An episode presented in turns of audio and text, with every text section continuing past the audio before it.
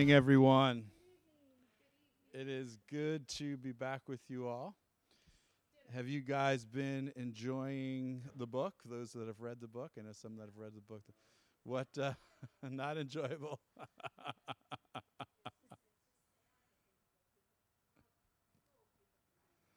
People can be very cruel, unfortunately. But uh, thank God, in the midst of this, brother Yoon, you know, just you know, connected with the Lord and was used by the Lord in really, uh, you know, incredible ways. And I think, right, the idea behind this class is this idea of cultivating a radical faith.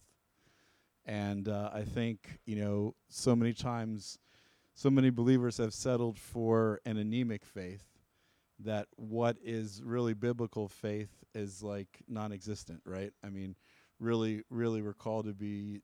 We're called to be radical for the Lord, and we're called to be spiritual champions uh, and to do great things for Him. But I want to start by sharing with you something.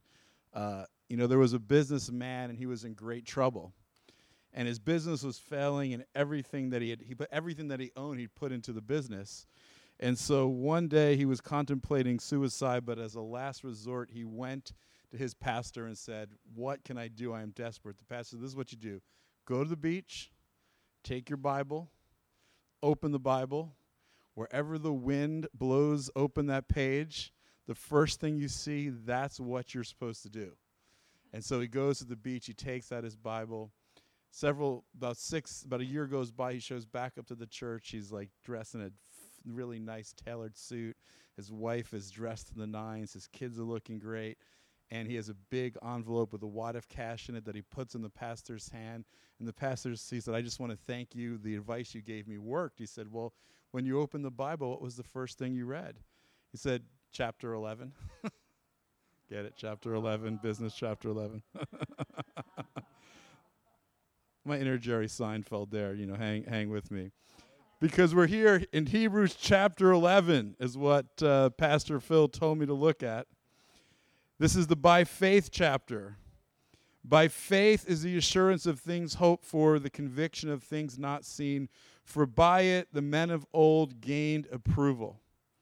Then specific focus, verse 8 By faith, Abraham, when he was called, obeyed by going to a place which he was to receive for an inheritance. He went out not knowing where he was going. By faith, he lived as an alien in the land of promise, as in a foreign land, dwelling in tents with Isaac and Jacob, fellow heirs of the same promise. For he was looking for the city which has foundations, whose architect and builder is God. By faith, even Sarah herself received the ability to conceive even beyond the proper time of life, since she considered him faithful who had promised. Therefore, there was born even of one man, in him as good as dead, at that, as many descendants as the stars of the heaven in number, and in, innumerable as the sand which is by the seashore. And all these died in faith, without receiving the promises, having seen them and having welcomed them from a distance, and having confessed that they were strangers and exiles on the earth. For those who say such things make it clear that they are seeking a country of their own.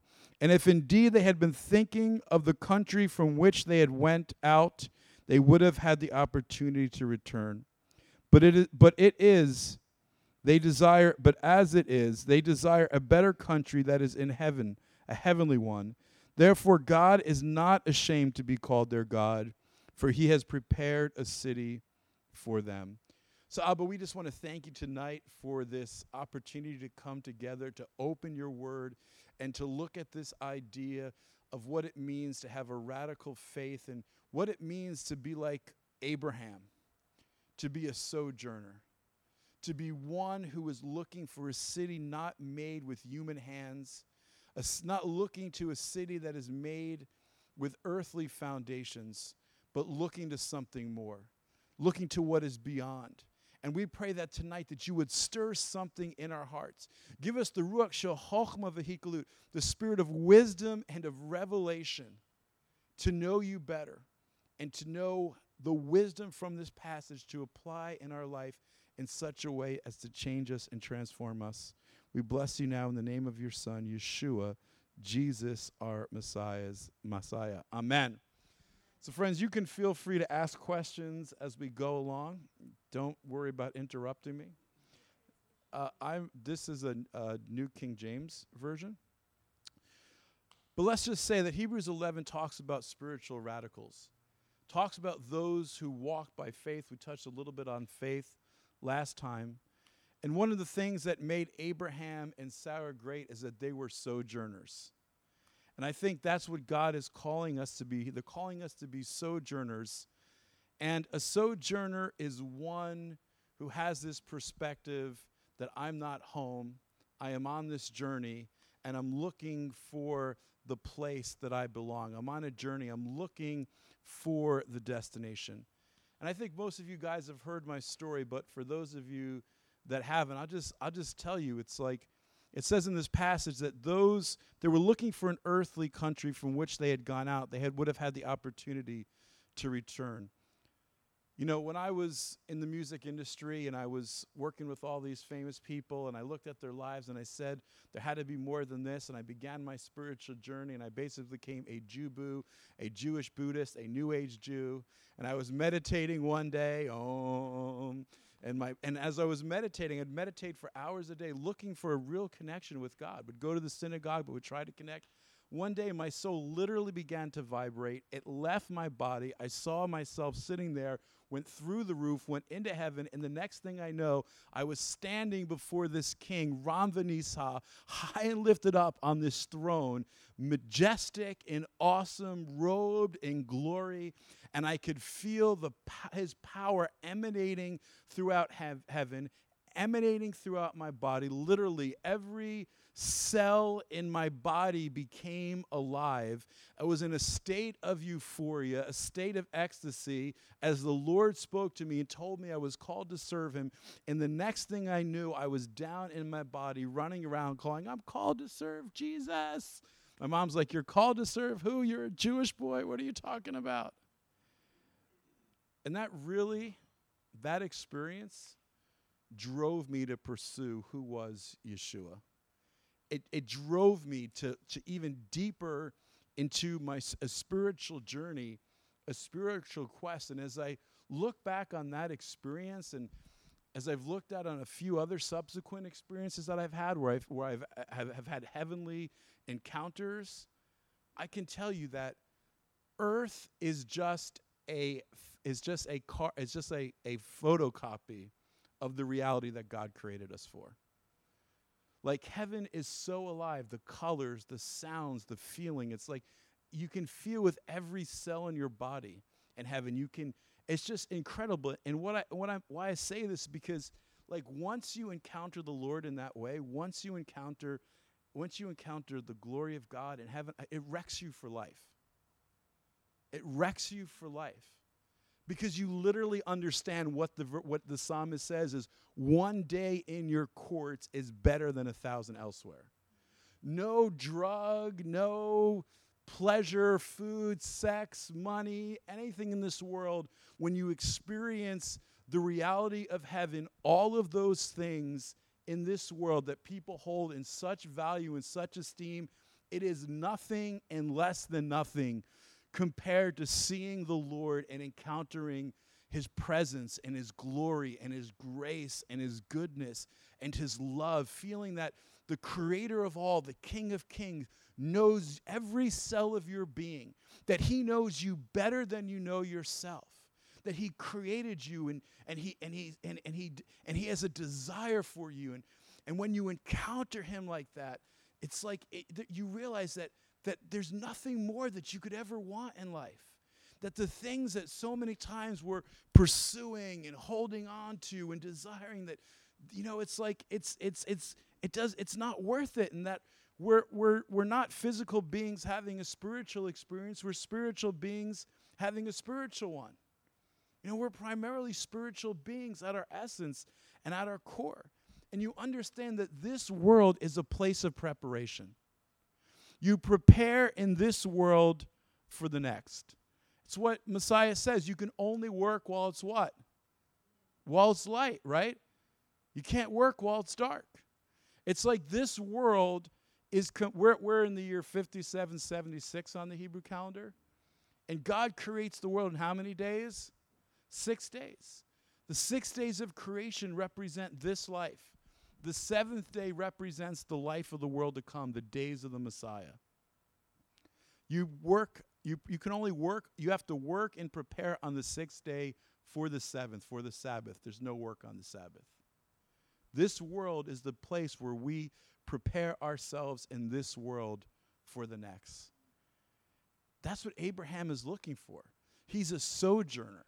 He's not looking for just wealth. He's not looking for just honor. He's looking for God and for his promises. He's looking for the promise of not just life in this world, but he's looking for life in the world to come. And the reality is, is so many times we live so much for this world that that that we don't live and prepare for the life of the world to come. And I got to tell you, it's like, well, we'll talk about that more in a second. There's a story of a famous rabbi. His name is the Chafetz Chaim. Can you say that? Chafetz Chaim. It's actually from the book of Psalms. It says, it says, for the, it says, it means lover of life. It says, those who love life, guard your tongue from speaking evil right? From speaking badly. Turn from evil and do good. And so this this this he, he was called the Chafetz Chaim because he was famous for his teaching on um, godly speech and what constitutes godly speech versus gossip. But there's a story. He's a famous rabbi. So people would come to see him from all over the world. So one day, this wealthy businessman was traveling through Europe, and he went to the home of the Chafetz Chaim, and he comes into his house, and he comes into his living room, and there's a wooden table and a few chairs and a, and a, and a, and a, and a worn, torn type of couch. And when the Chafetz Chaim comes out, he says, You're a famous rabbi. People from all around the world come to see you. He said, I don't understand. Where is, you live in a hovel. Where is all your furniture? Where is all your possessions? And he said, Where's your possessions? Where's your couch? Where's your. The man's like, what do you he goes, Don't be silly. He goes, I'm from America. He goes, I'm I'm I'm traveling across I'm traveling across Europe. I'm just passing through. Why would I carry I how could I carry all my stuff with me? And the Chafetz Chaim says, the same is true of me. In this life, I'm just passing through. That's Abraham. That's what it means to be a sojourner. It's kind of like we're just passing through. The goal, I mean, if you're just passing through, you're not carrying all sorts of stuff with you as you're passing through. And so sojourners don't hold on to things too tightly. They're willing to travel light. They don't make their possessions or their profession their primary purpose and reason for being. Because when we do that, we're living in Egypt. Abraham spent some time in Egypt. But Abraham wasn't meant to live in Egypt. Egypt is not the place of promise. In Hebrew, Egypt literally means Mitzrayim. Can you say Mitzrayim? It literally means a place of confinement and restriction. It's a place of being boxed in.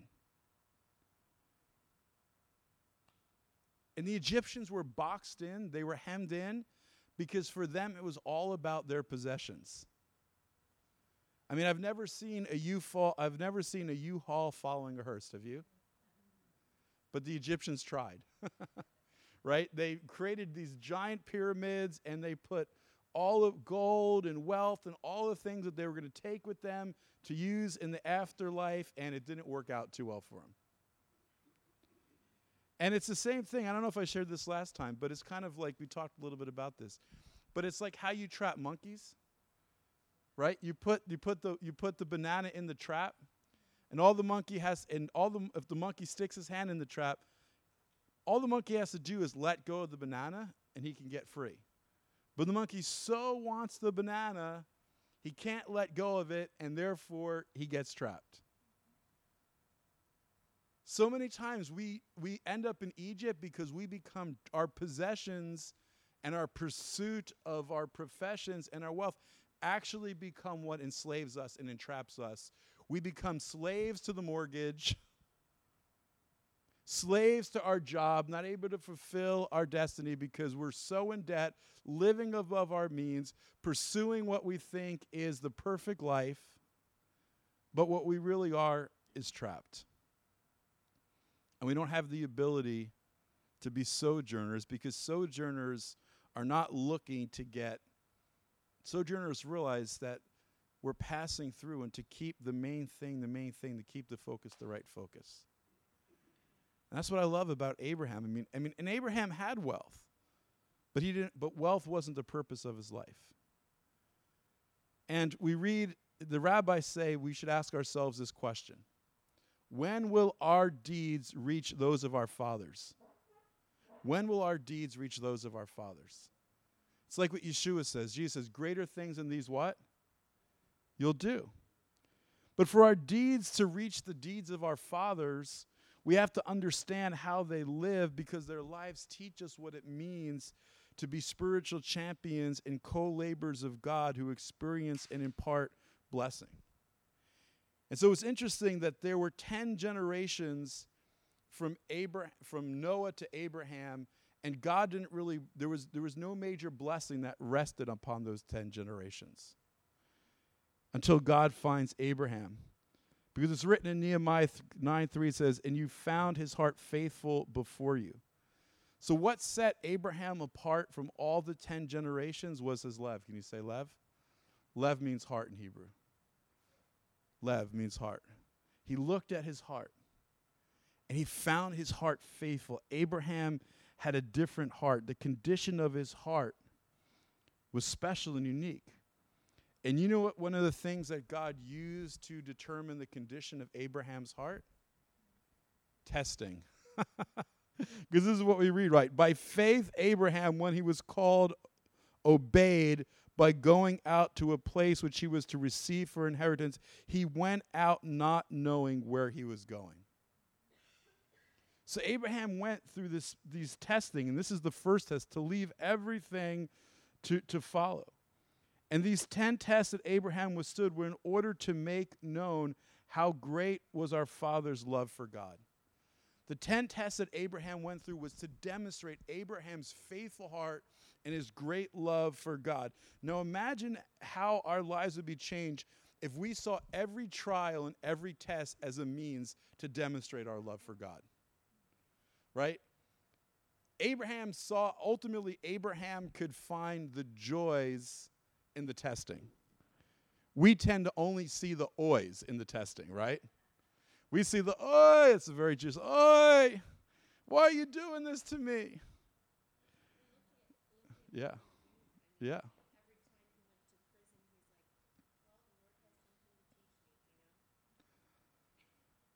He could see that he could see he could see God in it. His heart you know, we just had a part of a memorial service for a woman. She was uh, she just died at 80 something years old, a Jewish believer, and this woman was in the hospital for a year.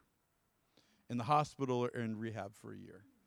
And she's so she got healed several times miraculously of different things and she had such faith that she was going to get out. But while she was in there, she must have led about 70 people to the Lord in the, her year in the hospital. I mean, the way God used her was incredible. And she was just rejoicing that that was her assignment to be in the hospital, to sing God's praises, led nurses to the Lord, witness to the doctors, led patients to the Lord. I mean, everyone that came into a room, I mean, when she was in the hospitals, the nurses and the doctors like, "We've ne- are, are you a celebrity? We've never seen so many people show up uh, because they thought, you know, they thought she was on her deathbed, right?" And so, I mean, she was beloved. She, was no one famous in this world, but this was, I mean, I've never seen a woman so committed, despite all of her pain and all of her sufferings, to just finding God in the midst of it. It's like Brother Yoon. And so Abraham goes through these 10 tests. I'll list the 10 tests for you in case you're interested. Number one is leaving his country. Number two is famine in the land of Israel.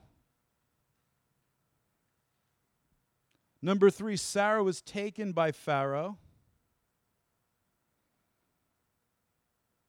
Number four is the war against the four kings. Number five was Hagar was uh, taking Hagar as a wife. Number six was his circumcision. That's a real test. Number seven was Sarah taken to Abimelech. Number eight was the expulsion of Hagar. Number nine was the expulsion, expulsion of Ishmael. And number 10 was the binding of Isaac. Genesis 22, offer your son. So, the nature of the, of the tests, the first things we need to know is that tests are meant to bless us and not to stress us. When it says God tested Abraham, the word for test in Hebrew is the same word that means to, is comes connected to the word nasa, which means to lift up, to raise up.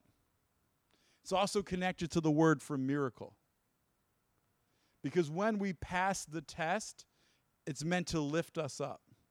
Tests are meant to elevate us. They're not meant to break us, they're meant to make us. And God tested Abraham for the purpose of promotion. And every problem, and we have to understand that every problem we face has a promise attached to it. Every problem has a promise and a provision attached to it. So when you're faithful to pass the promise, when you're faithful to pass and work through the problem, you're going to see God's promise and his provision come into your life in a new way. Could you imagine if if if like, you know, I called you on the you called me on the phone you're like, "Jason, how you doing?" I'm like, "I'm awesome." Like, really what's going on? I have got a massive problem in my life and there is no possible I don't I have there's no possible human solution to it. That's good news. Yeah, because man, you know how big the promise and the opportunity for promotion that's attached to the problem is? Right? According to the problem is the promise. The greater the problem, the greater the promise. If we saw problems as a means of promotion, if we saw problems and we could find the promise in the midst of it, like Abraham did, how would that change the way that we lived? How would that change our perspective? See, we can't see the promise. We get so focused on the problem because we're focused on what we're because we're focused on our physical feelings and emotions and realities and so we so we struggle with that because we're not focused we're focused on things below and not on things above right that's why jesus would say yeshua would say the last will be what first. That's why it says it's harder for a rich person to enter into heaven than a camel to go through the eye of a needle. Why? Because those of us that have more, the more that we have, the more focused we are on having to preserve and maintain what we have. There's nothing wrong if God blesses us with a lot, but the danger is to get focused and fixated on maintaining and protecting and, and growing what it is that we have. That's why the greatest revivals happen in the places where there's often persecution around the world because people just have simple faith. They're not caught up in all this, you know, in all this other things that are not primary. They're desperate for the Lord. There's no other, nothing else they have.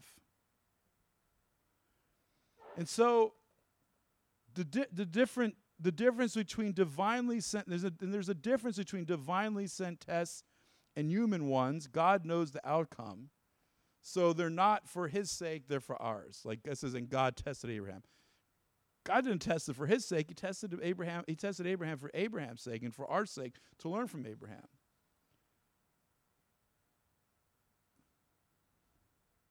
So the testing is not to break us down. They're meant to bring us to bring us blessing and we'll talk more about that. But let me just stop and ask if there's any question. I want to look at the first test mentioned here, which is to leave everything. Yeah.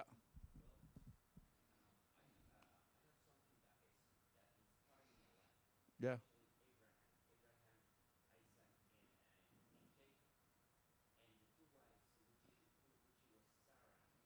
Hagar. Sarah and Hagar.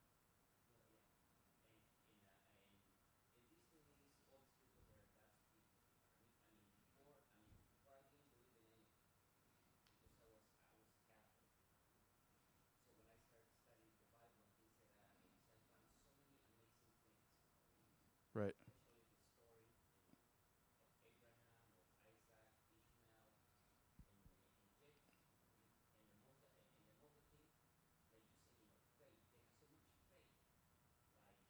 Mm.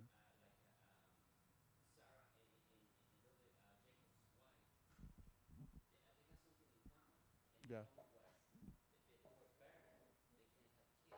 Yeah.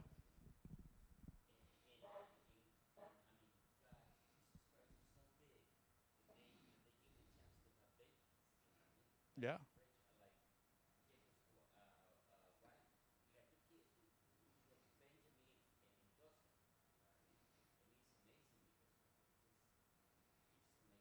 Yeah, the part of the barrenness of the matriarchs was to teach the matriarchs and the patriarchs faith to depend upon God.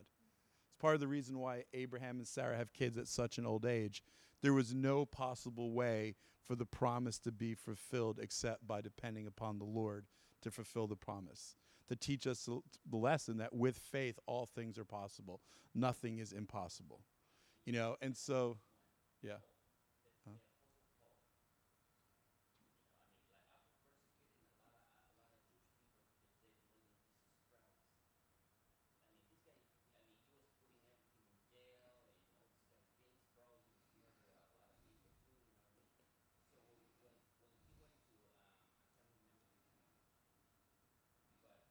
Went to Damascus? Right.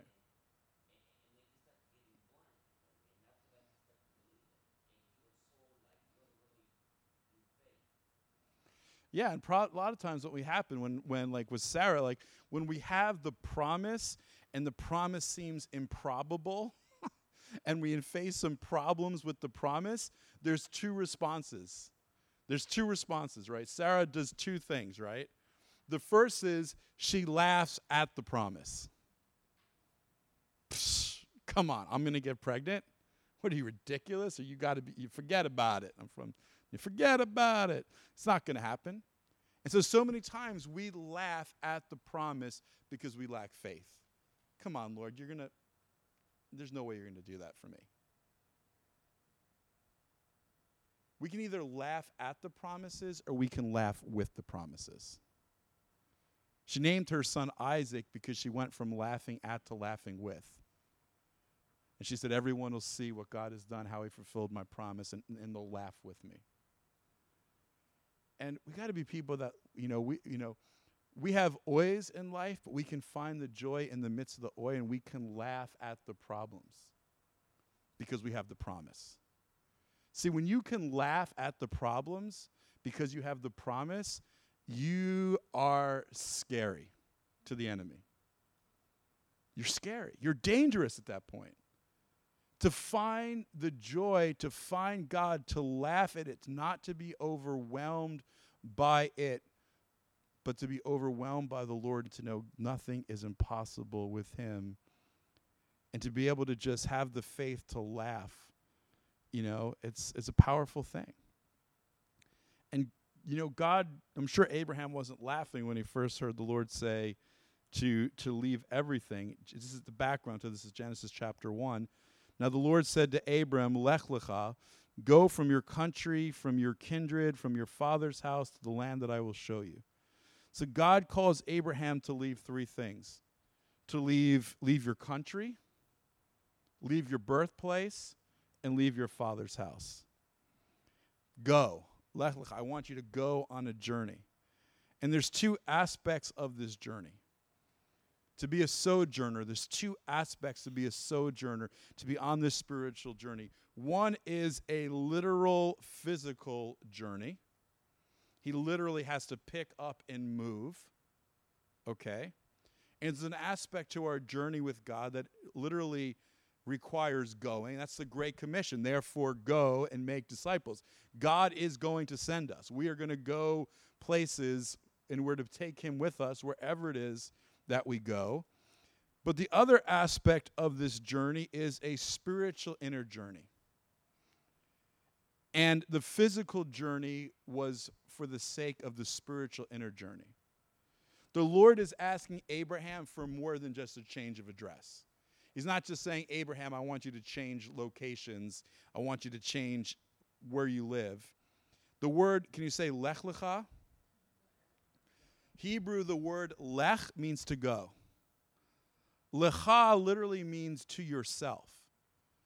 So, literally, the command to Abraham is not just go, it literally means, in, in, in the literal translation is Abraham, go to yourself. Well, what does that mean? Let me share with you a story. So there's this. There's uh, when I was growing up as a child, when I went to Hebrew school, that we would take out books from the library in the synagogue, and there was this great story books. You can still get them. They're very, uh, pretty funny. They're called the story. They're called the stories of Chelm. Okay, and Chelm, it's just a made-up story. And the made-up story is this: that God, one day, the one at one point, God was the angels were carrying all the fool, a number of foolish souls that were meant to be dispersed throughout the world in a sack. And as it came across these mountains in Eastern Europe, the bag ripped and the, it opened up, and all these foolish souls landed in this one town called Chelm. And so these guys do really silly and foolish things, and their logic, they think they're really smart, and, and their logic is so crazy that it's funny. And so this one day, one of these guys, uh, Yassel, goes into the, he's going, he's going to go to the, the, the schwitz, the bathhouse, right, and, and relax before the Sabbath. And he thinks to himself, oh my goodness, I've got a major problem. When we're naked, we all look the same. So, what if I go there and I get undressed and I relax and I forget who I am? What am I supposed to do? So he turns, so, so he tells his rabbi, and the rabbi says, Listen, I got an idea for you. Don't be nervous. What I want you to do is tie a red string around your big toe. And when you look down at the red string on your big toe, you will, you will be certain. You don't have to worry. You'll know it's you.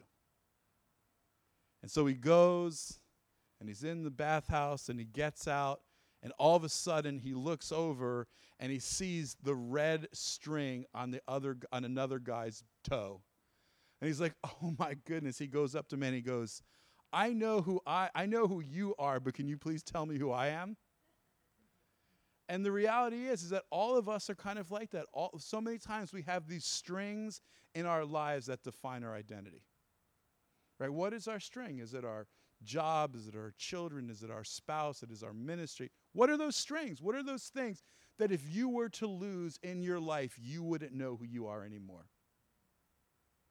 And there's so many times like people lose that one thing and literally they have a breakdown or commit suicide or their life falls apart because that is the thing that their identity is so wrapped up in. And apart from that thing, they have no idea who they are. And the thing about sojourners is that they know their true des- destiny, their destination. They know their destiny so they don't lose their identity. They don't lose themselves in the journey. Let me say it to you like this. When I was 16 years old, I met the first love of my life now, you guys, I'm from Jersey, so where does a good kid from Jersey meet the first love of his life? At the what? At the mall. the mall state. Jersey's the mall state. The first malls were created in New Jersey, Cherry Hill, New Jersey. In the mall. And she was much older than I was, and I lied to her about my age. And we fell in love. And one day we're walking in the mall, and she's like, Jason, she goes, If you really love me, that look, they're having a sale on diamond rings at Zales. Let's go look and see what's how much they are. And so we go look, and she's like, you know, oh, I really like this one. Can you buy it for me? Let's get engaged. I'm like, I have no money. She's, don't worry. She goes, I'll put it on my credit card and you can pay me back later. and we got engaged. Now, the funny thing about it is that sh- her family were the first believers that I ever knew. And she wasn't really uh, she wasn't a believer, but her parents thought she was a believer. She their parents thought she was at youth group and she was hanging out with me, and uh, we weren't studying the Bible, and and so her her pastor was the first one to witness to me. One day she's like, Jason, if you love me, let's get engaged. I was like, I've got no job, no money, I can't provide for you. She said, Don't worry, my stepfather is a train conductor for the New Jersey Amtrak, and he can get you a job as a ticket taker. And one day, if you work really hard, you can work your way up to being a conductor, and there's great benefits, and we can get married and start our life together. And at the same time, I had the opportunity to, to get a job in this large recording studio in New York City, and I had to choose the girl or the job. I chose the job. And I learned a lesson in my life. If you don't know who you are, and if you don't have a purpose for your life and know who you are, someone else will tell you and give you theirs.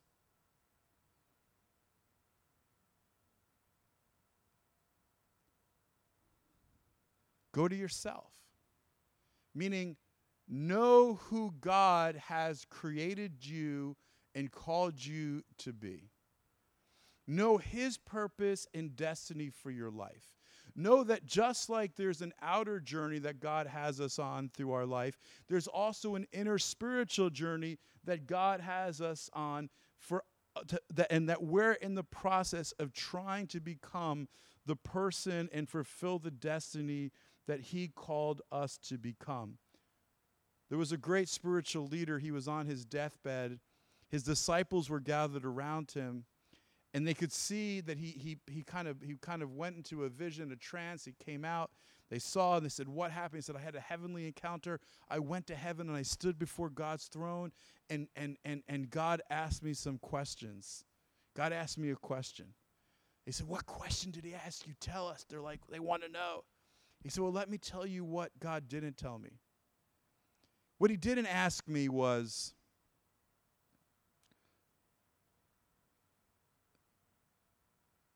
Jacob, why weren't you like David? Jacob, why weren't you like Abraham?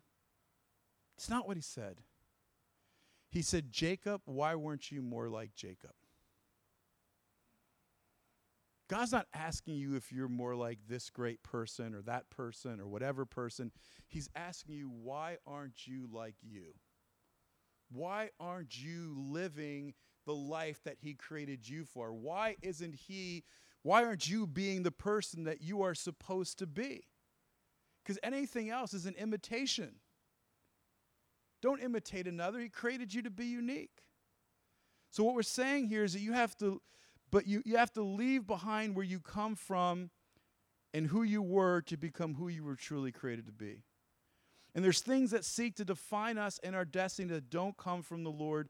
And Abraham did not have an illustrious spiritual past. He was born in Ur, which is part of the Babylonian Empire. It was ruled by Nimrod, the person who, according to Jewish tradition, built the Tower of Babel.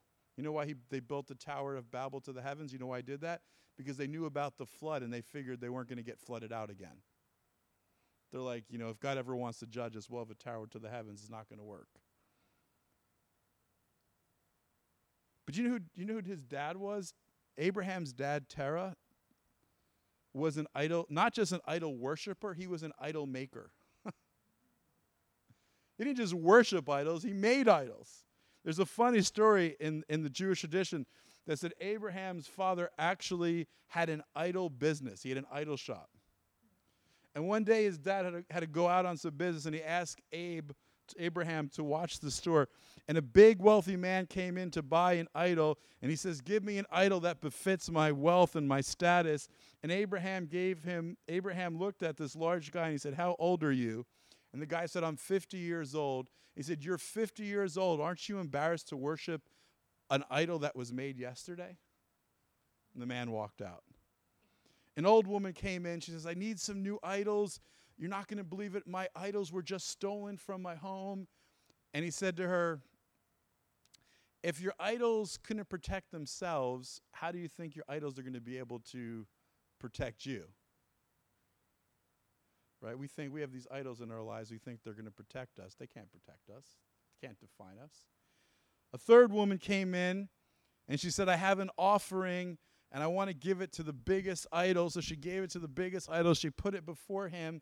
And while Abraham was, uh, father is gone, what he did is he took a wooden pole, he smashed all of the idols, and he put the pole into the, he put the pole used to smash all the others, he put it into the hands of the largest idol in the shop. And his dad came back and he said, What happened, Abraham, to all of these idols? You know how much money we lost? And he said, Dad, a woman came in here and she gave food to, to, to, to the biggest idol, and the other idols wanted it, and they started to fight over it. And he took the stick and he broke all the other idols. And, Abraham, and Abraham's father said, What do you think? I'm a fool? They're, they're idols, they don't move. And he says, and Abraham says, Then, Dad, why do you worship them? And one of the keys to being a radical sojourner is to put away idols and to pursue the blessing of God's presence instead. To recognize and to serve Him, which is the first commandment. Put away idols. Jacob's wife had to put away her idols before they entered the promised land and encountered the Lord.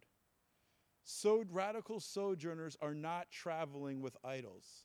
You cannot enter into the promised land if you're carrying your idols, just like Rachel couldn't enter in with Jacob while she was holding on to her idols. Idols and idols are all those things we either serve or place before the Lord in our lives. They can be people, work, ministry, sex, pleasure, anything. And idols give us a sense of identity, worth, status, comfort, satisfaction, pleasure. It's why people worship them. The problem is that those who make idols become like them. You know, you ever see, you ever see, you ever see sometimes people begin to look like their pets, or do pets look like the people? Right? People idolize their pets; they begin to look like them, right?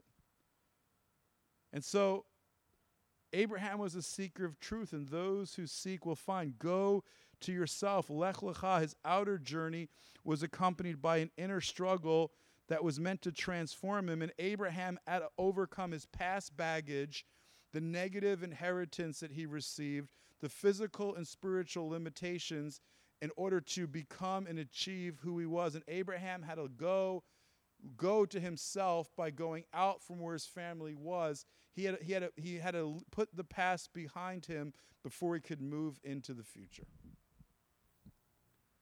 Abraham could not go to himself, could not find his true purpose and destiny where he was. And how many of us are holding on to past hurts, grudges, disappointments, regrets, and you can't lay hold and apprehend the promised blessing while you're still holding on to your past pains, past hurts, and past idols. And to the degree that these things maintain a pull over your life, it will literally pull you apart. You know why God hates idols? Because they pull us apart. God doesn't hate idols because he's jealous that somehow he's not getting our full attention. He's, he hates idols because of what idols do to us. They break us and they fragment us. That's why he hates idolatry, because idolatry is dangerous to our well being and the well being of humanity. It's like I had a friend who led a major ministry and they wanted to bring me out there to minister and they wanted to potentially hire me. And I, I, God gave me this word from him. I said, I feel like God is saying to you that if you, I feel like you guys are trying to live off of, I said, yesterday's manna. I said, the manna is only good for the day. I feel like you had these glory years and you're going to try and they because they left they'd done this ministry they left the ministry they came back to the ministry and they were going to rebuild this ministry better than before. But the way they wanted to rebuild the ministry better than before was that they were just going to do the same thing they did in the past with the exact same people and it's like 10 years later. And, I'm, and i said i said i feel like the lord is saying if you try and live off your past mind, if you try and live off your past glories, your past, try and do things just the way you did it before, you're not going God's not going to bless it. You're not going to see God is doing a new thing, and you need to discern what that new thing God is doing is. They did, you know, they went with the old thing and it didn't work out so well. Did I share with you um, last time here my, my airport dream? Did I share that with you? About the luggage? So I shared it with you last time, right? About the luggage. So anyway, so so so so to, illustrate this point, this is such a powerful thing. I want you guys to really think about this. I had I don't have too many God dreams, and I was in the airport, and I get my tickets for the for the plane, and I walk to the gate, and they call me back to the counters. The, the stewardess, the, the, the, the attendant takes my ticket, rips it up, and they give me new tickets. And I look at the tickets, and it says seat one. It's in first class. And I'm so happy. I just got a free upgrade on a long flight. I'm so excited. I got a free upgrade. So I'm walking to the plane and I realize I'm missing something. I got a Tumi roller bag when I graduated from uh, grad school, and I can't find it. So they go to this counter. I said, "Did you see my?" When I came back, to, I can't find my my my lug, my Tumi luggage. Did you see it? And she's like, "No, I can't see it." I'm walking away. I'm like, "God, you gave me a free upgrade, but in the process, I lose my my my, my luggage, my graduation gift that has been so special to me." And I felt the Lord say to me at that moment, "Jason." If you're holding on from baggage to the past, you can't get the upgrade. If you're holding on to your old baggage, you can't have the new blessing. And so many times we're holding on to these things from the past, this baggage, and God wants to bless us, but we can't let go of the baggage. What is the baggage that we're carrying? What is the stuff, the negative stuff the, the, the, the things that we've inherited, the, the, the, the, hurts that we've experienced, the, uh, the, unforg- the negative, whatever that is, what are those things? God says, Lech lecha, go, leave those things behind. I'm taking you out of Egypt. Leave Egypt back in Egypt. And the 10 trials Abraham faced were not just to demonstrate Abraham's, was, was meant to demonstrate Abraham's faith, and developing him as a spiritual champion, a true Hebrew hero. So let me just stop there for a second and see if you guys have any questions or comments about that.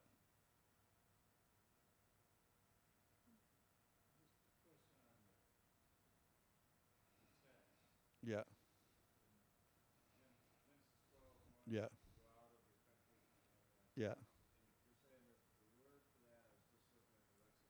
Yeah. The word go, go therefore is the Hebrew lech lecha.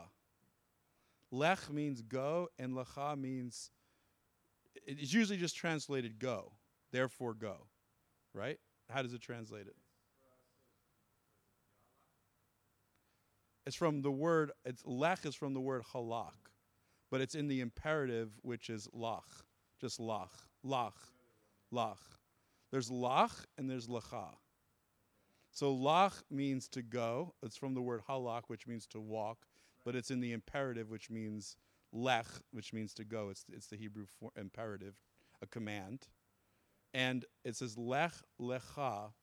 Lecha means to go to yourself. Lecha means it's the preposition. Le, lecha is, is the lamed, it's the preposition to. And cha is the is the pro, is is your uh, yourself. Yeah, it literally means lech lecha to go to yourself. Lecha in Hebrew is the lamed is to, and the the the cha is your yourself, to yourself. That's what it literally says. I can show you in the Hebrew Bible if you want to look afterwards. Yeah, and and by the same, the interesting thing with that is that the first test to Abraham begins with the word lech lecha, and the last test that Abraham experiences in Genesis 22, verse 1. God tested Abraham, and he says to Abraham, Therefore go, lech lecha, and offer your son. So the first test and the last test of Abraham begins with that same phrase, lech lecha, go. Okay? And so the, the, the significance of that is that in the first test, God is saying to Abraham, Will you give me your past? Will you lay your past down? Will you forsake your past? When he lays Isaac down in Genesis 22, God is saying, Will you lay down and trust me with your future? Because Isaac was his future. I mean, there's no future without Isaac. He's an old man. Who's going to carry on the name? Who's going to carry on the promise? He's already kicked Ishmael out. There's no other one to inherit. There's no other one that God can fulfill the promise of the covenant and offspring to. So God's saying, "Will you lay your will you lay your future on the altar and trust me with your future like you trusted me with your past when you went?" Yeah.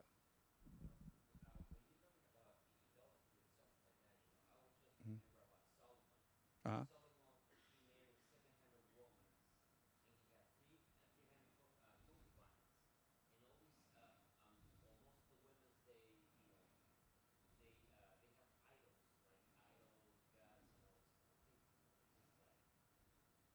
Yeah. We all we, we all listen. All of us have our idols. It's kind of like I was talking this Sunday and I said, you know, I was talking about worship because God literally puts man in the garden not to, it says in the Hebrew it's usually t- it's usually translated to tend the garden and to till it, but literally the best translation in the Hebrew is to worship and obey. Right? So man is put in the garden not as a farmer but as a priest as worshipers, okay? And so I said, listen, it's not a question of whether we worship. Atheists worship, agnostics worship. Worship is in our DNA. Everyone worships. It's only a matter of what you worship. Do you worship the creator or do you worship the creation? Because those are the two options. You either worship the creator or you worship the creation. That's Romans, the first three chapters right? They traded the image of the true God for the creation.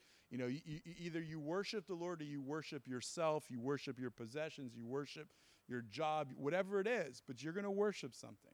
Whatever that thing that is the you and worship literally means in the, the English word worship comes from the Latin word which means to ascribe worth to.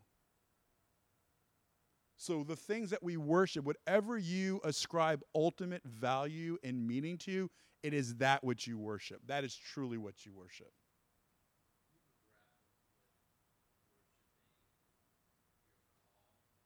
Of course.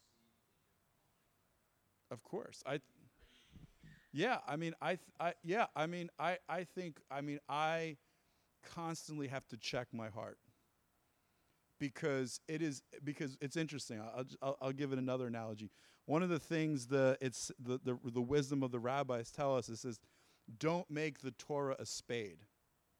What it, what they're saying is don't make God's word into don't make your motivation in life for studying the word of God in order to teach it to make a livelihood or a name for yourself right? So the challenge in ministry, the challenge of someone who does ministry as a voc well, whether it's paid ministry or, or the primary, whether it's your vocation or avocation, right?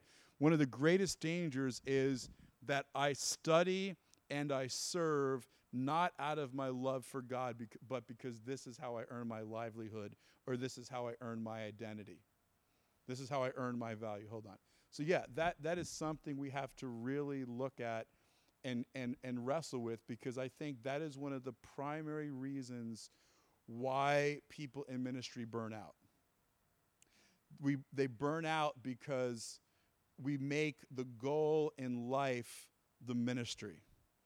And it's very da- it's, it's too easy to, to, to do it from the sense of, of, of, of, of, of your passion becoming to grow the ministry, to impact lives, to make a living, and all these sorts of things. And it's easy to lose God in the midst of it.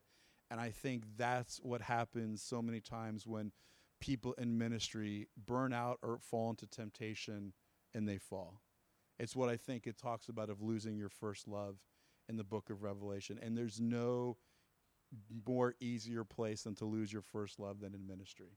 It's really, I think, one of the greatest challenges to doing this full time, to, to serving God and making even your purpose and destiny and calling in life so, uh, you know, because I, I see, I mean, I've, I've gone through periods of my life when I'm so focused on building the ministry that I've had it, God's convicted me, you know, you're spending more time doing, trying to build this than you're spending with me. And that's, and that's reality for many people. And, and, and, and a lot of times it's not even because they're even wanting to make a name. They're just passionate and excited about what we're called to do. Or they're overwhelmed by the amount of needs that the people around them have. And that's why I think the, the, the like one of the things that has kept me in ministry is John 21 that God showed to me when I was young when he says to Peter, "If you love me, feed my sheep."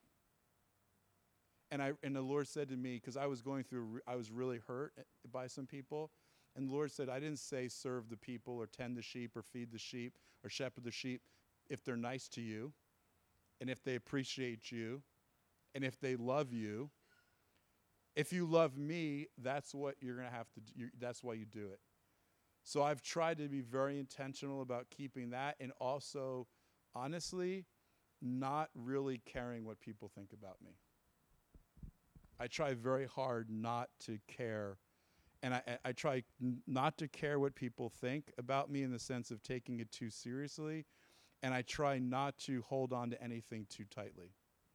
It's just that, you know, God has taken ministries away from me, He's taken things away from me, and He's brought things. It's not mine, it's His. I'm just the steward of it. There's no word for ownership in Hebrew.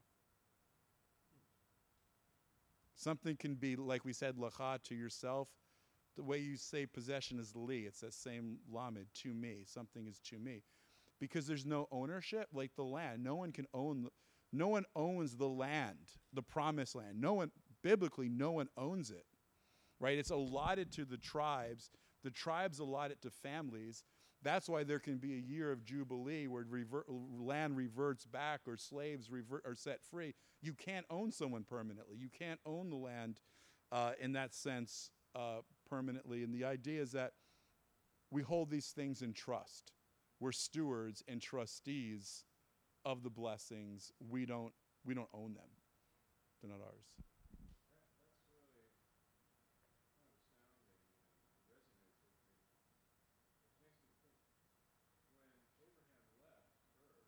Mm-hmm. No, I mean he probably no. He's probably no. Well, Hebrew language, I mean, again, there's Hebrew language de- de- develops. I mean, the rabbis say that Hebrew did exist before the foundation of the world, that God created the world through Hebrew. But, the, but, um, you know, you know, but I, I think that there, there is, there is, you know, there are a number ancient dialects. Hebrew is is a Semitic language in the Semitic language family. But the interesting thing about the idea of even the name Hebrew, right, we'll get to in a minute, but the word Hebrew comes from the word uh, to cross over in Hebrew. Ivri. In Hebrew, it's called Ivrit. Avar means to cross over, and Ivri is a Hebrew because Abraham is the one who crosses over. Literally, on his journey, he literally crosses over physically the Tigris and Euphrates to go on the journey. Okay, so this is the language and the people who learns to pass over. But before, but let me just stop there. Did, is there anything else that you want to add or something, brother? The questions you want to ask about that? What you, comments you want to make of your own on the question you asked me about not making our purpose or our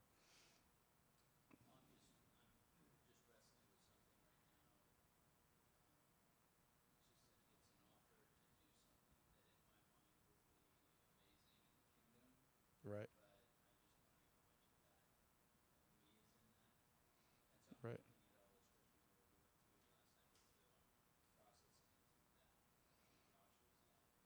Yeah.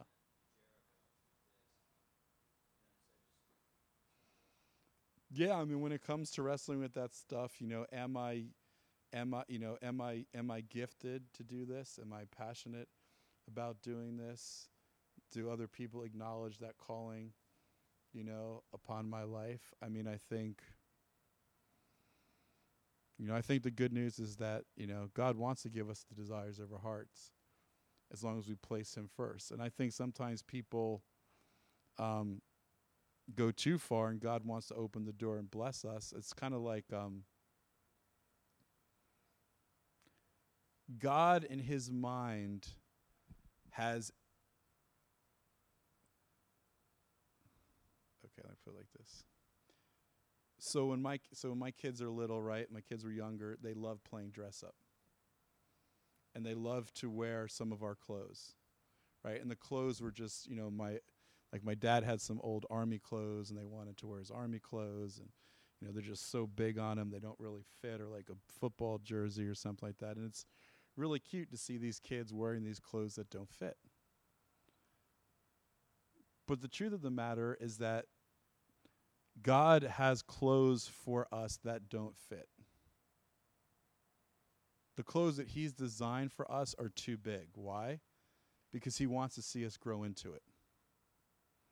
Right? So God has a God has a God has a picture of your life that he wants you to grow into. It's kind of like the promised land. The land needed to be taken possession and they were to take it possession slowly to grow into taking the not all at once, but over time they would take the entire land. They would grow into and fill the land. And I think there's two dangers, right? There's there's one danger is of trying to overreach and take more land or more more position or more title or more power, more authority and that's rightfully due us. That's one issue. Or take up too much space. That's that's that's pride. Occupying space that God hasn't designated for you or or given to you as an inheritance. But the other, which is I think more common, way more common, is fearful of being prideful and not stepping in and fully occupying the fullness of the space and, and that and the power and authority that God wants us to fill.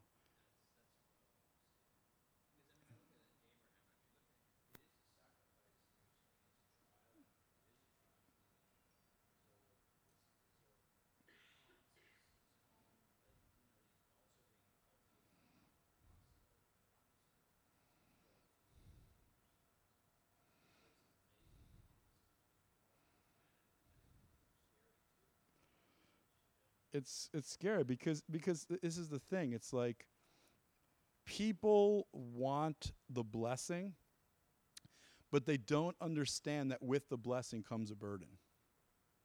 Every blessing is a burden. How is the blessing a burden? I don't mean it in a negative way, but here's the reality God blesses you with something, guess what? You have the responsibility to steward it if you're a four talent type of dude and God gives you, and, and you wind up somehow grabbing for yourself 10 talents, that is not a blessing because if you got four talents and you somehow wrangled 10, you're responsible for those 10 talents when you only can handle four. That's not good. But even more than that, and, and another th- reality is that because we have to, we, you know, we are accountable for how we use the things that we have. Being rich is not a blessing if you don't know how to steward it. But also in the sense of leadership. There's a burden of leadership. If you don't have a sense of burden as a leader or as a parent, you're a narcissist. There's something wrong with you. If you don't feel the weight of responsibility that comes with being a leader, there's something wrong with you as a person. Right? The prophets received the what? The burden of the Lord. Right? The burden of the Lord. In fact, what it okay, so here's an interesting thing. We talked about the word test. Okay, it's related to this word nasa. That Hebrew word nasa is the secret to marriage and leadership in this one word, nasa. Okay? The word nasa means to it means to to to lift up okay? So or to bear. It's used of moses lifting up the serpent in the wilderness but but it's also the word for marriage nisuin comes from the same root. It's like the groom carrying the bride over the threshold. So what is the foundation of love and what is the foundation and, and by the way If you go to Israel and you want to meet the president, he's called the Nasi. It comes from the same word nasa, to lift up or bear. Right? Because what is the essence of leadership and what is the essence of love? It's bearing other people's burdens. This is Galatians 6. Paul writes, Bear each other's burdens and so fulfill the law of Messiah. Bearing each a leader is one who bears the burdens of another. That's why he says, Jesus, come to me all you are weary and heavy laden, and I will give you rest. Take my burden. Right? He promises to bear our burdens. That's what a leader does. If you're a leader that's not making the load of other people lighter and helping to bear, the, bear their burdens, you're a dictator right? You're not the godly type of leader, right? You're just trying to get stuff from them or put stuff on them. But that's not a a leader is. A leader is one who bears. So there's a burden that comes with leadership. As a leader, I feel the pain of, of, of, of people that come to me. My heart breaks for them. I, I want to do. I mean, I want to do something. I mean, you know what I'm saying? So, so, so if there's, so that's part of what keeps us humble, keeps us godly, is that we carry that sense of, of burden with us. I mean, I would say that every time I get up to speak, there's always a little bit of like, not, not, not anxiety, but, there, but, there, but there's a little bit of fear and trepidation. Because it's the Word of God. You know, I, I mean, I want to handle it correctly. You know, I, I don't want to waste people's time. I don't want to just give information and just puff, that puffs people up. I want to see people transformed, and I take it. I mean, I take it seriously. Serious thing. So there is that. Which I think it's a healthy thing there to bear. And so Abraham goes to these ten tests, and I think ten is very significant. But like, it's kind of like the ten trials of Abraham are like the ten plagues that are come on Egypt. They're meant to cultivate a deep faith. And it's kind of interesting because Abraham's 10th test is offering Isaac his firstborn son, uh, I mean, his first, literal firstborn son, his biological firstborn son, on the altar, the son of promise. And the 10th plague on Egypt is what? Blood on the doorpost of the death of the firstborn. Because every firstborn belongs to the Lord. So the 10th plague, you know, offer Sarah's firstborn. Your firstborn with Sarah. C- cultivate faith. And I think here's the reality, and this is really, I think, key is this, right? Is that there's a burden that comes with blessings.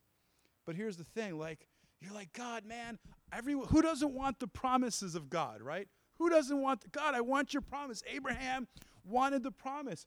You know who? I mean, he would do any leave. He'd leave everything for the promise. The promise is the the follow the Lord, and the fill is the pearl of great price. You find it, go sell everything and go for it. Right? It's the kingdom. Sell everything. It's for the promise. Right? For for the kingdom. For the king. But and and and, and you know one of my one of my guys I love the most of all the patriarchs. Man, I love Jacob. Because you know what? We're all like Jacob. Man, Jacob's like, he's, he's like, you know, he's like so real, right? Here's this guy. He's born twins in the mother's womb, Jacob and Esau. Jacob so desires the blessing that he tries to pull his brother back into the womb so he can be the first one to get out. That's why his name's Jacob. It means heel. Imagine being born the heel right? All of us have the promise. All of us want the promise, but here's what we don't understand you don't have the promise apart from the process. The receiving the promise, there is a process that you have to go through to receive the promise. Jacob begins by being named the heel, the supplanter, the deceiver, he has to wrestle with his brother in the womb, wrestle with his brother, tries to trick him, you know, tries to sell me your birthright for this bowl of pottage because you're hungry. He dresses up as his brother, tricks tricks his father to get the to get the blessing. Right? Jacob wrestles with his brother, he wrestles with his father, he wrestles with his uncle Laban because he so wants the blessing. And in the, and in the end, what he realizes that, that the only person that he had to wrestle with was the Lord. And then God changes his name to one who is a supplanter, the one who wrestles with God and overcomes. But Jacob had to go through a process of transformation to lay hold of the promise. You're in, you're in a process. This world, this life, the test, all of it, this is the process that God has us in of transformation. This world is like the butterfly in the cocoon trying to transform from a, you know, I love it. It's like uh, caterpillars turn into butterflies. The amazing, isn't that amazing? I mean, think a caterpillar, you know how it does it? In the caterpillar, there's something that's been termed imaginal cells. And in the imaginal cells, there are there is the there's a DNA, there is the potential to become a butterfly. But for the imaginal cells to be released, the caterpillar has to decompose, literally become goo. In the goo, the imaginal cells find one another and they become what is the butterfly. And then the butterfly has to break out of the cocoon, and it's the struggle of breaking out that gives it the strength to be able to fly. That's the story of Jacob. That's the story of our lives. You have imaginal selves. You have a potential in you that doesn't seem possible to be something other than you are, but it's going to take breaking down. You're going to have to become glue before you become something glorious. And, and, and you're going to have to go through the struggles of breaking out of the cocoon so that you can fly. That's what the problems, that's what the process, that's what all of us have to go through in it. And I think the very fact that you're wrestling about it says there's something good. you know, I'd be worried, I worry about the person when they don't wrestle. don't trust a leader that doesn't walk with a limp. God uses wounded people, broken people. If you're not broken, there's something wrong. That's who God uses. He uses broken vessels. Doesn't use any sort of other vessel. So thank God for that. All right, brother. Yeah.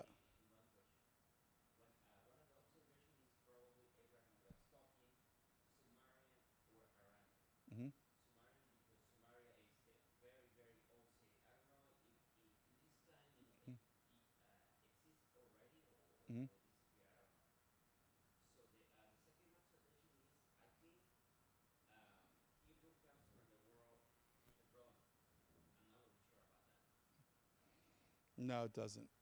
No.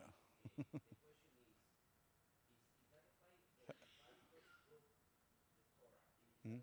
Yes. Yes. Uh huh. Gen- uh, Genesis, Exodus, Numbers, the, the Leviticus, Numbers, and Deuteronomy.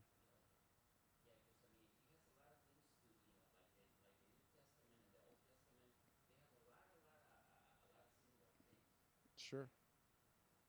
Yeah.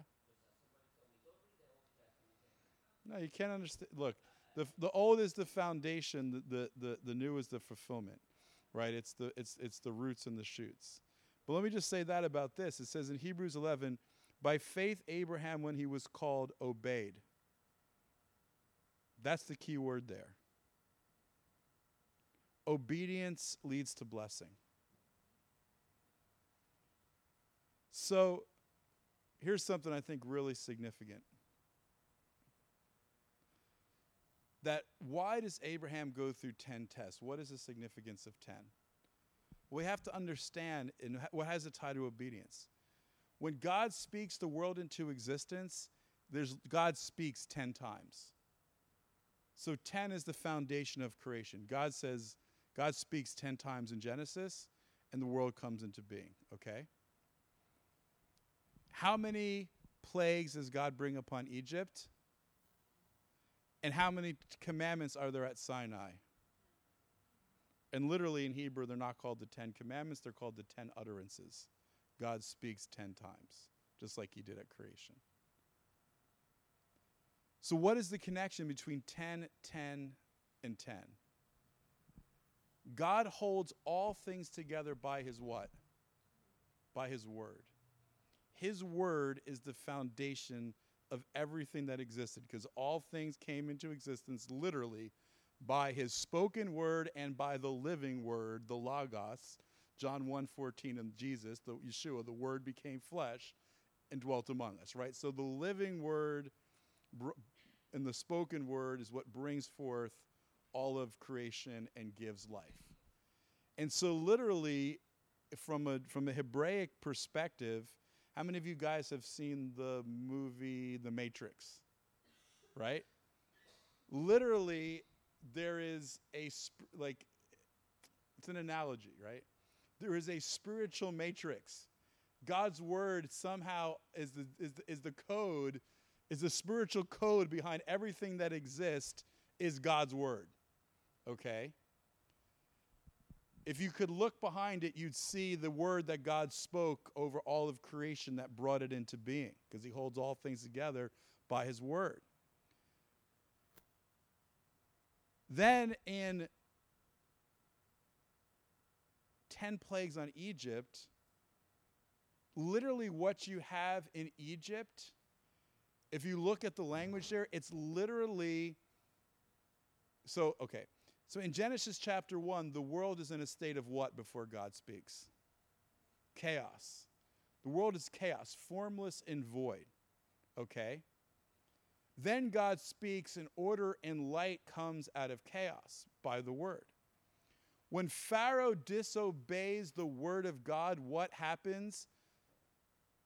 The world collapses because they dis, he disobeys the word and it goes back to a state of chaos, formless and void. God calls forth light, they get darkness.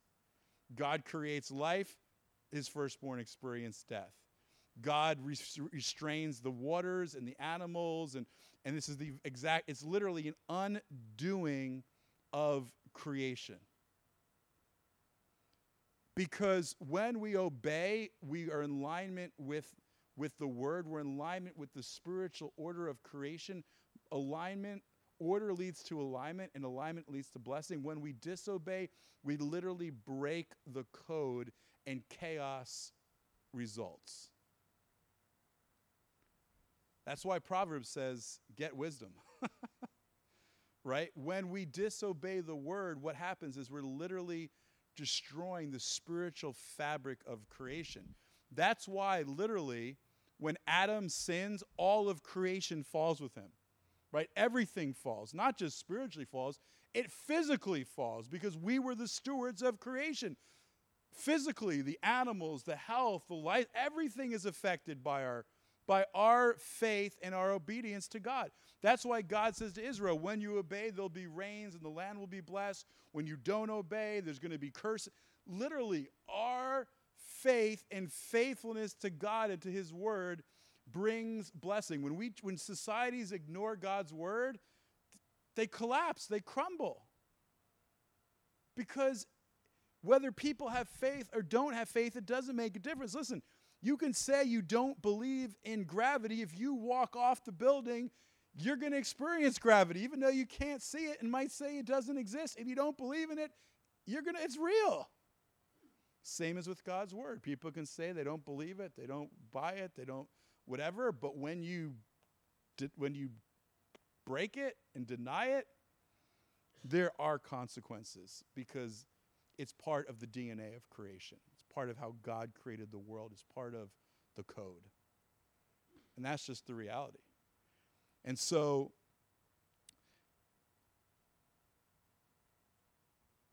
oftentimes our lives and our families and our communities and our nations are in a state of chaos and not in a state of order because we are out of alignment with the will of God and the Word of God.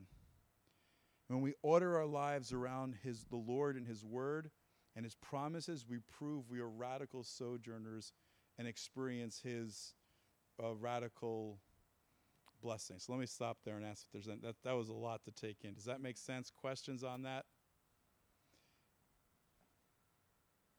Whether people believe the Word of God, don't believe the Word of God, it's truth. And when you break the truth, the truth sets you free, but if you break the truth, you're imprisoned and you're in chaos. Whether you acknowledge it, don't acknowledge it, it doesn't make a difference.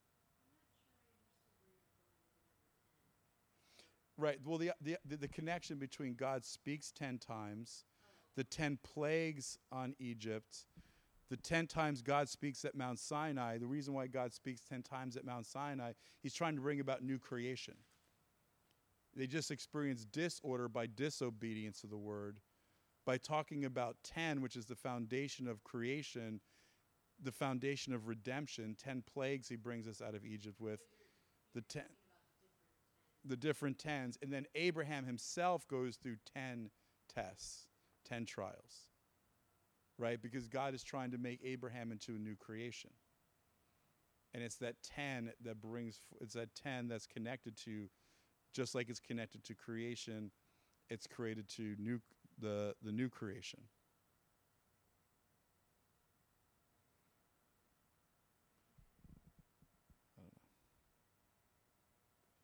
So what I guess what I'm trying to say is that if you want to be a sojourner, if you want to be a spiritual champion, you know, we have to we have to be obedient to the Lord. I mean, honestly, I feel like the word obey is the new four-letter word. Like there's hyper there's such hyper grace out there that somehow we've thrown away obedience. Right? I mean, I feel like people like we want revival, we want revival, pour out your spirit. And like we, we, we think revival is kind of like a feeling or an encounter. And all that can be true, but the reality is that the, if you read the book of Acts, the fruit of revival is obedience to the Lord and to his word. Right? It's a new, Jesus says, if you love me, you will do what? Obey my commandments. You know, there's an, there's an aspect of obeying God that brings love, not in a legalistic sort of way. We do it out of a sense of love and devotion for God, not a sense of rote doing it. Like, oh, you know, but out of love. So, I mean, I think that we have to really, uh, you know, because I, feel like so, I feel like there's such a focus in our society about, and, and, I, and I think it's something good, but finding, like, there's a real focus on self fulfillment right? But th- the New Testament is it's no longer I who live, but Messiah who lives in me. It's not about my, it's not about me, it's about Him. And it's not about me, it's about we. It's about us and the kingdom and what God has called us to do together. And we have to, like, there's so much hyper individualism and so focus on me, me, me that, you know, I'm concerned that sometimes that we don't, you know, we, we don't say, Lord, what is it? What is it that you want? Sometimes God calls us to do radical things, radical obedience. And I think even, and maybe this is a better way to say it, right? Is that, you know, sometimes I'm like, so, like how many, like a healthy place to live in is we should want more of the Lord, more wisdom, more revelation, more encounter, more, more, more, more intimacy with Him want to I mean, I don't know about you, but I want to hear God's voice more in my life. I want him to reveal more things to me. You know, and I was walking I was, you know, some uh, you know, I was I was walking even last night. I'm like, "Lord, I have these promises. You promise promises for my life. I want to see them fulfilled. I've been waiting for them. Come on, I, I feel like, come on, I, now's the time, Lord. Come on. It's like, do or die for me. And I felt like the Lord say to me, you know what? I'm not going to give you more until you do something with what you already have. It's like sometimes if, if, if like sometimes God tells us clearly to do something and we don't do it, but then we want God to, to speak to us more and to give us more revelation and more insight, but we're not even doing with what we have right? It's like if God's asked us to do something and we like kind of ignore it, then we're like, God, why aren't you like doing more? Why aren't you showing me more? It's like he's not going to do like do more until we obey and do what we already know we should do. And I feel sometimes it's like dangerous, like, because look, I love the Holy Spirit, I love the supernatural. I feel like sometimes people are running after these supernatural things and these impartation. And they're not doing like the simple gospel. They're not doing this like the simple, clear things that God asks us to do. And we're like, God, we want supernatural this. And we're not even doing like the simple things. And I, and I love this story. I think that um, there was an American linguist and biblical scholar who devoted his life to prove the reliability of the Hebrew Bible. His name was Robert Wilson. He learned 45 languages and taught at Princeton Seminary. Uh, he lived to ni- he taught he lived in lived in the 1920s and 30s. Was his uh, well, born in 1856. And one day, one of Dr. Wilson's came, students came to preach in the seminary 12 years after graduation. Dr. Wilson came to hear him preach, sat down in the front row to listen to his former student. And at the close of the meeting, the professor came to him. He said, he said, If you come back, I will not come back to hear you. I only come once to hear my former students, and I come to ascertain only one thing. And he goes, What is that? He goes, I want to know if my students are big Godders or little Godders. And the guy's like, because then I know what their ministry will be like. And his former ass student asked him to explain. He said, Well, some men have a little God. They're always in trouble with him. They don't feel God can do miracles. They don't, they don't, they don't believe in the inspiration and transmission of the scriptures. They don't believe God intervenes in people's lives in any sort of dramatic way. I call them little Godders. And there are those who have a great God and who, and, and who believes that when God speaks and it's done and believes God can act strongly and supernaturally on their half, they're big Godders. And I know God will bless the ministries of those who are big Godders. Friends, everyone in Hebrews 11 is a big Godder right? They have a big God. Sometimes, like J, J.B. Uh, was Phillips wrote a book called "Your God Is Too Small." Right? Sometimes our God, we make God small. We got to have a perspective. God is a big God. 1 John 5 4 For everyone who is born of God overcomes the world, and this is the victory that has overcome the world. Our what? Our faith. Do we believe in an all powerful God that created the heavens and the earth, that wants to engage us, to fight for us, that'll help us overcome? Listen, little Godders are overcome by their circumstances, big Godders overcome by faith. So you're either overcome by your circumstances or you overcome. It's one or the other. I don't want to be overcome. I want to be an overcomer. We have the promise that by faith we can overcome. So let me just stop there and see if uh, you guys have any questions. If not, I'll just close with a few um, principles here.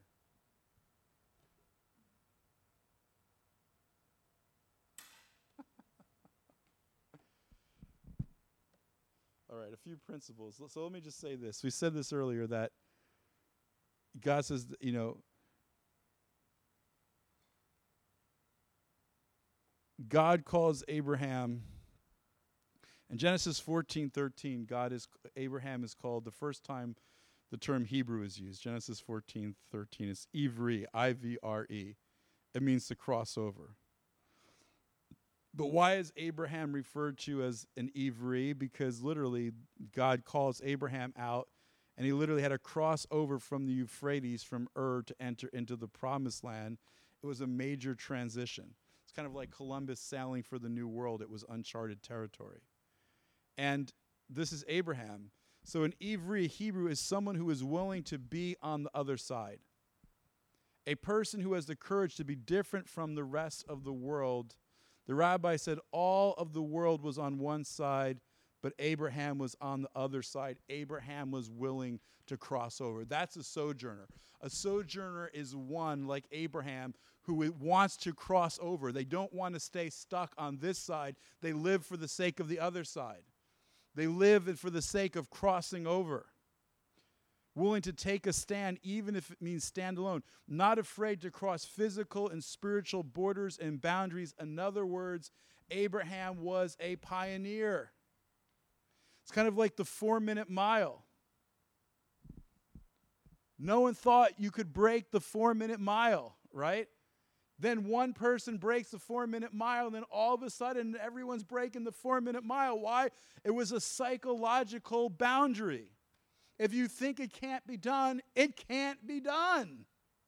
As soon as one person shows it's possible, it can be done, all of a sudden people are starting to do it. It takes one person to cross over, to break the record, to break the barrier, and that person becomes a pioneer and opens up the way for other people.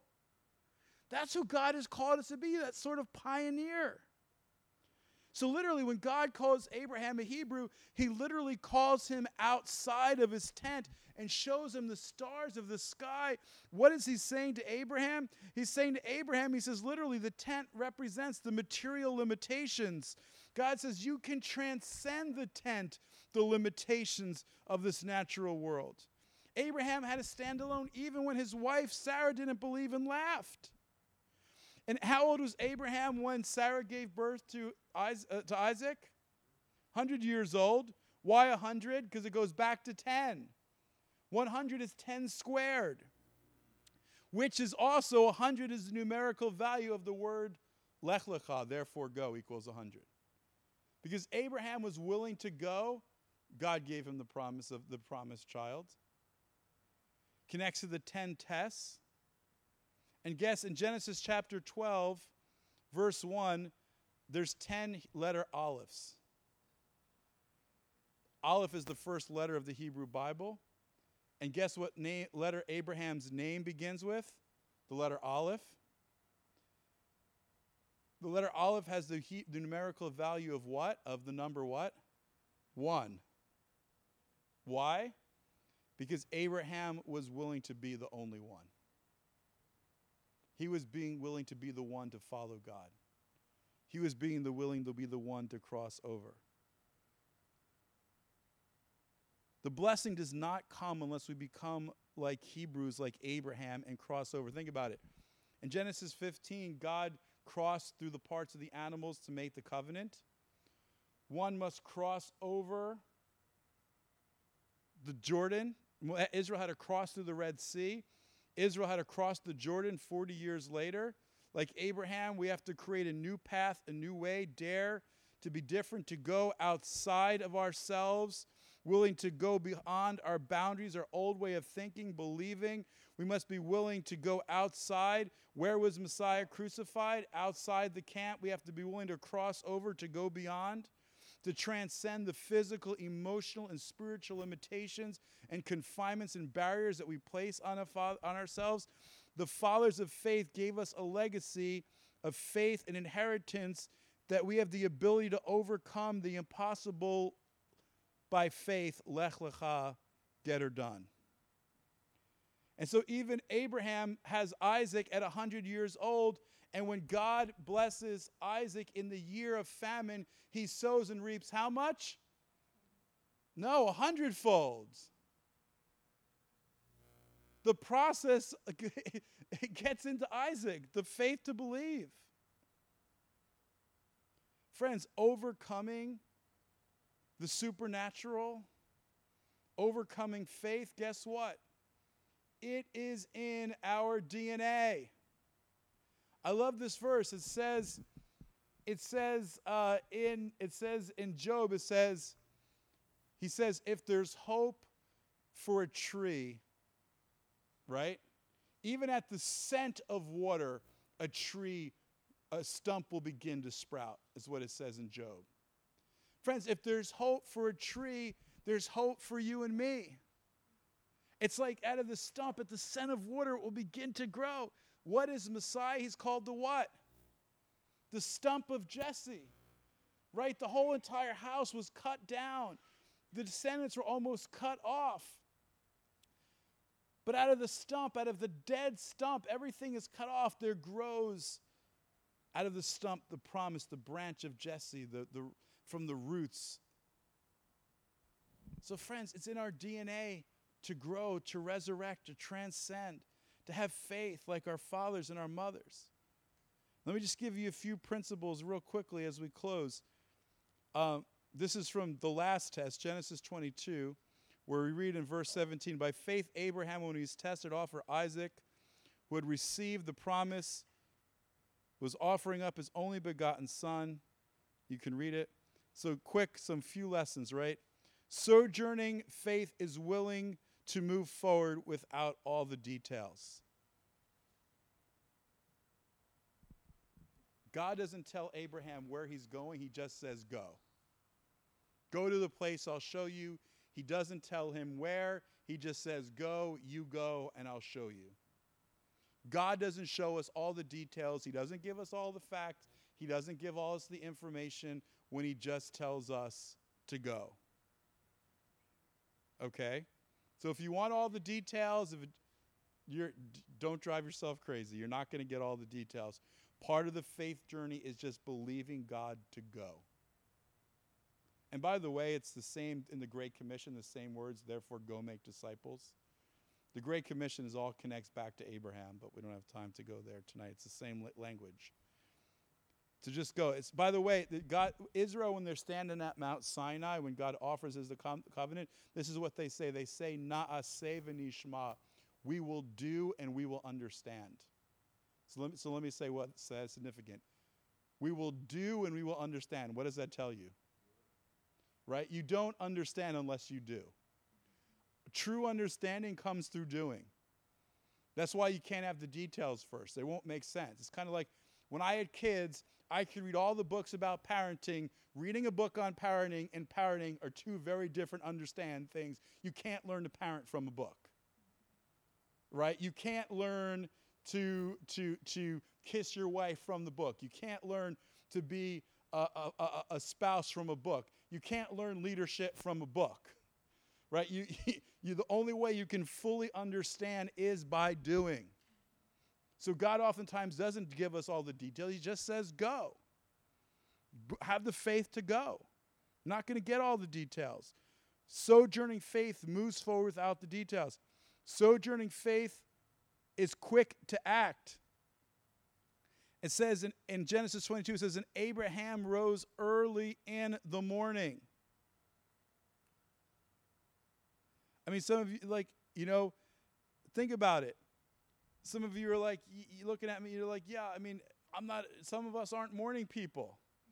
God says to Abraham, he rises up early. Can you imagine this? God says to Abraham, offer your son. If God tells me to offer my son, I'm like taking as long as I can to have to do that.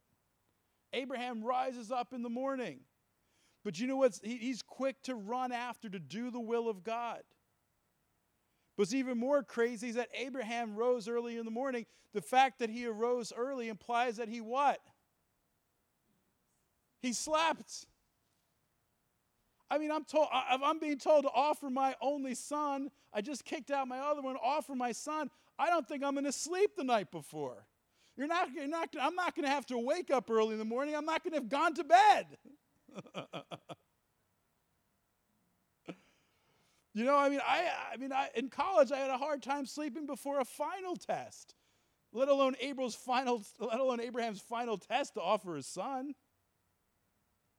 That's what distinguishes Abraham, right? He, knowing that he'd have to sacrifice his son, it didn't even disturb his sleep. He slept with what's called equanimity, mental calmness, composure, peace of mind. You know the greatest example of equanimity? It's Yeshua, it's Jesus. Right? They're out in the sea, they're on the boat. These are these are these are experienced fishermen used to being out on the lake in bad weather, and they're terrified by the storm. They go underneath, and what's what's Jesus doing? He's what? How can you sleep in the midst of the storm? Right? He gets up and he speaks one word and it stops. Why? Because He's not going to be disturbed. He's got peace of mind. God's in control. He's got it covered. Just like Abraham. Equanimity.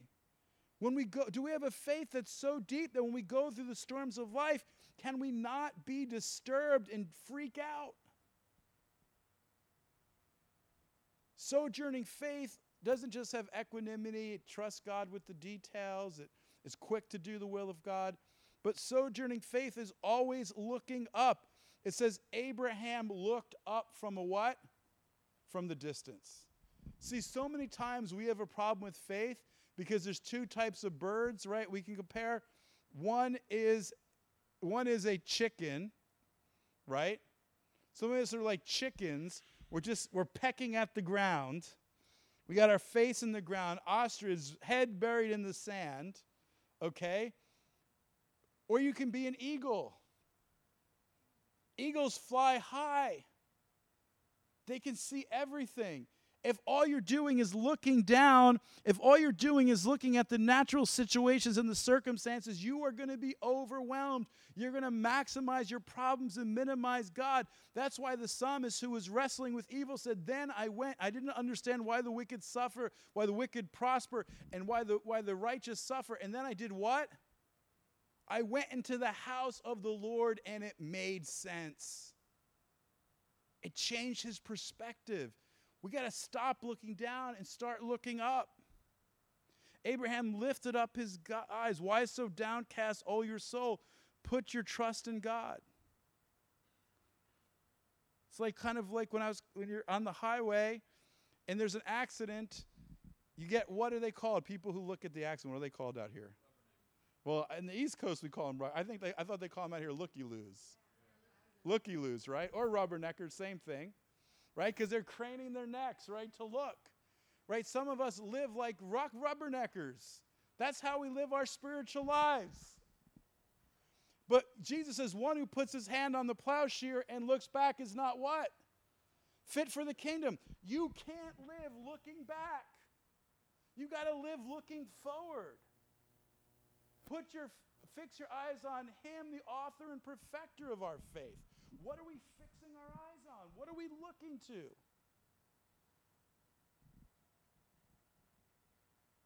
Look up, look to the Lord. Don't look at your problems. A sojourning faith never goes it alone.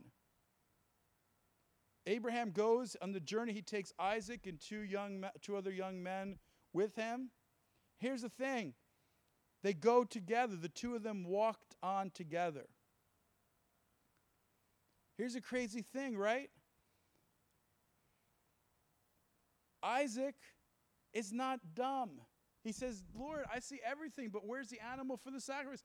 God will provide himself. Listen, he's not dumb. Isaac is 37 or so years old at this point. He's Isaac's an, Abraham's an old man. Isaac's a young, he's a, he's a strong kid, guy. And the reality is, unless we walk together, we will waver. Two are better than one. If one falls down, the other will pick him up. If we try and go it alone, we will not have the courage or the faith. We will waver. That's why Hebrews says, do not neglect the assembly of saints, the assembling of saints, as some are in the habit of doing. And what's the next verse? Even more so as we what? What's the day approaching? The Lord's coming the closer we are to the Lord, the more we need community, the more we need each other.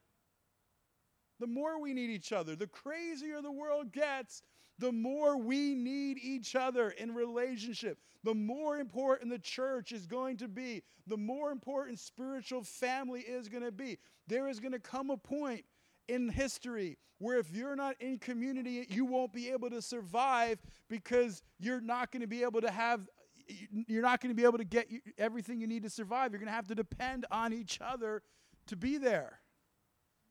It's kind of what happens in a disaster, right? If there's a fire or an earthquake, if you don't have neighbors, you're in trouble. You're in trouble. Can't go it alone from me to we. Sojourning faith trust God, trusts God to provide. It's being willing to put everything upon the altar because it trusts God to provide. Who are you trusting in? Do you trust God that He's got a ram in the bush for you? Or do you think God is holding out on you, that He's holding something back from you, that He wants to, like, He's begrudging? He, you know, no.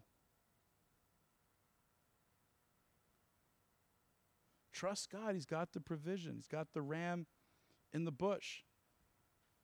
And the ram, you know, the, the, Isaac is a picture of Messiah. The father leads his son to be sacrificed, a donkey is involved. Oh, I can go a whole list of stuff, but Abraham lifts up his eye, and what day is it? He lifts up his, eyes on what day? The third day. Isaac being raised off the offer, uh, according to Hebrews, is a picture of the resurrection. Right? In the same way, Messiah is raised on the third day, literally, the son of the New Testament Isaac, the type of Isaac. It is the place that he was crucified. It's the place where the where the holy of holies eventually gets established. You know, it's well, it's well. There's questions. Mount Moriah. The, some people believe that's where the holy of holies is established, and the temple is on that spot that Abraham offered Isaac.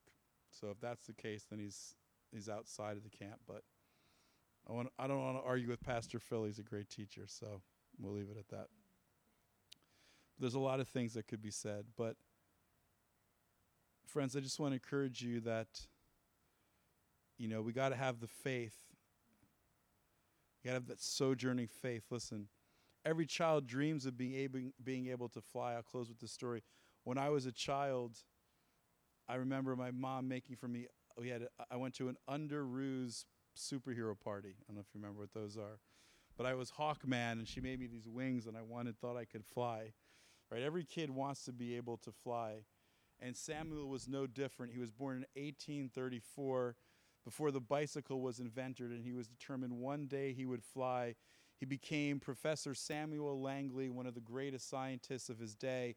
And at the age of 68 years old, he was given $50,000 to build his flying dream machine.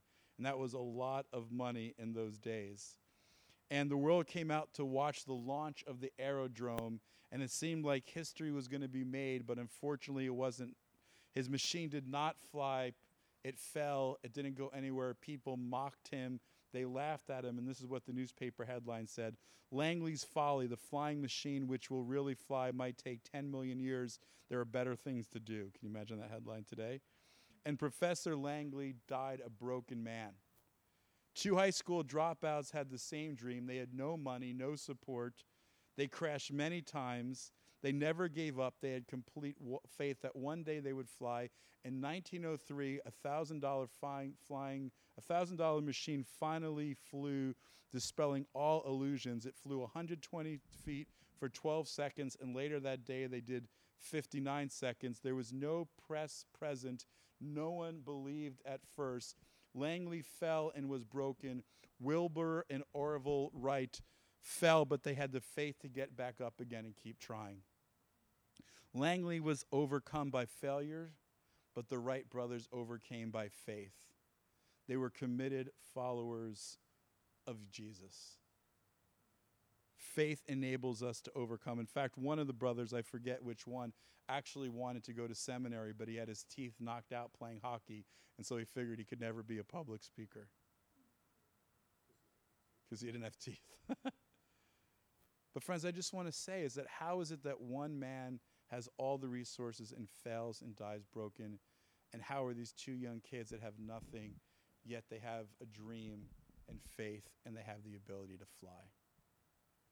Friends, God wants us to fly. God wants us to soar. God has a dream for you. And the final thing we have to understand about those that have a sojourning faith is this that a God dream should put the fear of God in you that if you have the ability to fulfill your dream and your purposes on your own, it's not from the Lord. Because anything from the Lord is going to be bigger than you possibly have the skills or ability to be able to do. That is scary because it requires faith. If you can do it without much help, it's not, it's not, you're not dreaming big enough. you're not dreaming big enough. So I just want to encourage you in all of that. It was a blessing to be here with you tonight. Um, so I hope it was a blessing to you all. And uh, thank you guys. If you have any questions, please feel free to come up. Lord, I just bless everyone here. And I just want to pray, God, make this a room full of Abrahams and Sarahs. And we just want to pray that this would be a season in which we cross over. God, help us to cross over from fear to faith. Help us to cross over from the problems to the promise. Help us to cross over from living in a state of awe to living in a state of joy. Help us to cross over from a sense of weariness to a sense of to a place of rest. Help us cross over from exile into the promised land, into the redemption. Help us to be those who realize we are just passing through and that what awaits us when we cross over to the other side, when we cross over from this world to the world to come, the promise that we have in your Son is so much bigger and better than anything we could ever imagine. Help us to live for that. I bless everyone here. Give them the faith of Abraham and Sarah, the, the mother and father of the faith, but more, most importantly, give us the faith of Yeshua, Jesus, our Messiah, the true son of Abraham. Amen.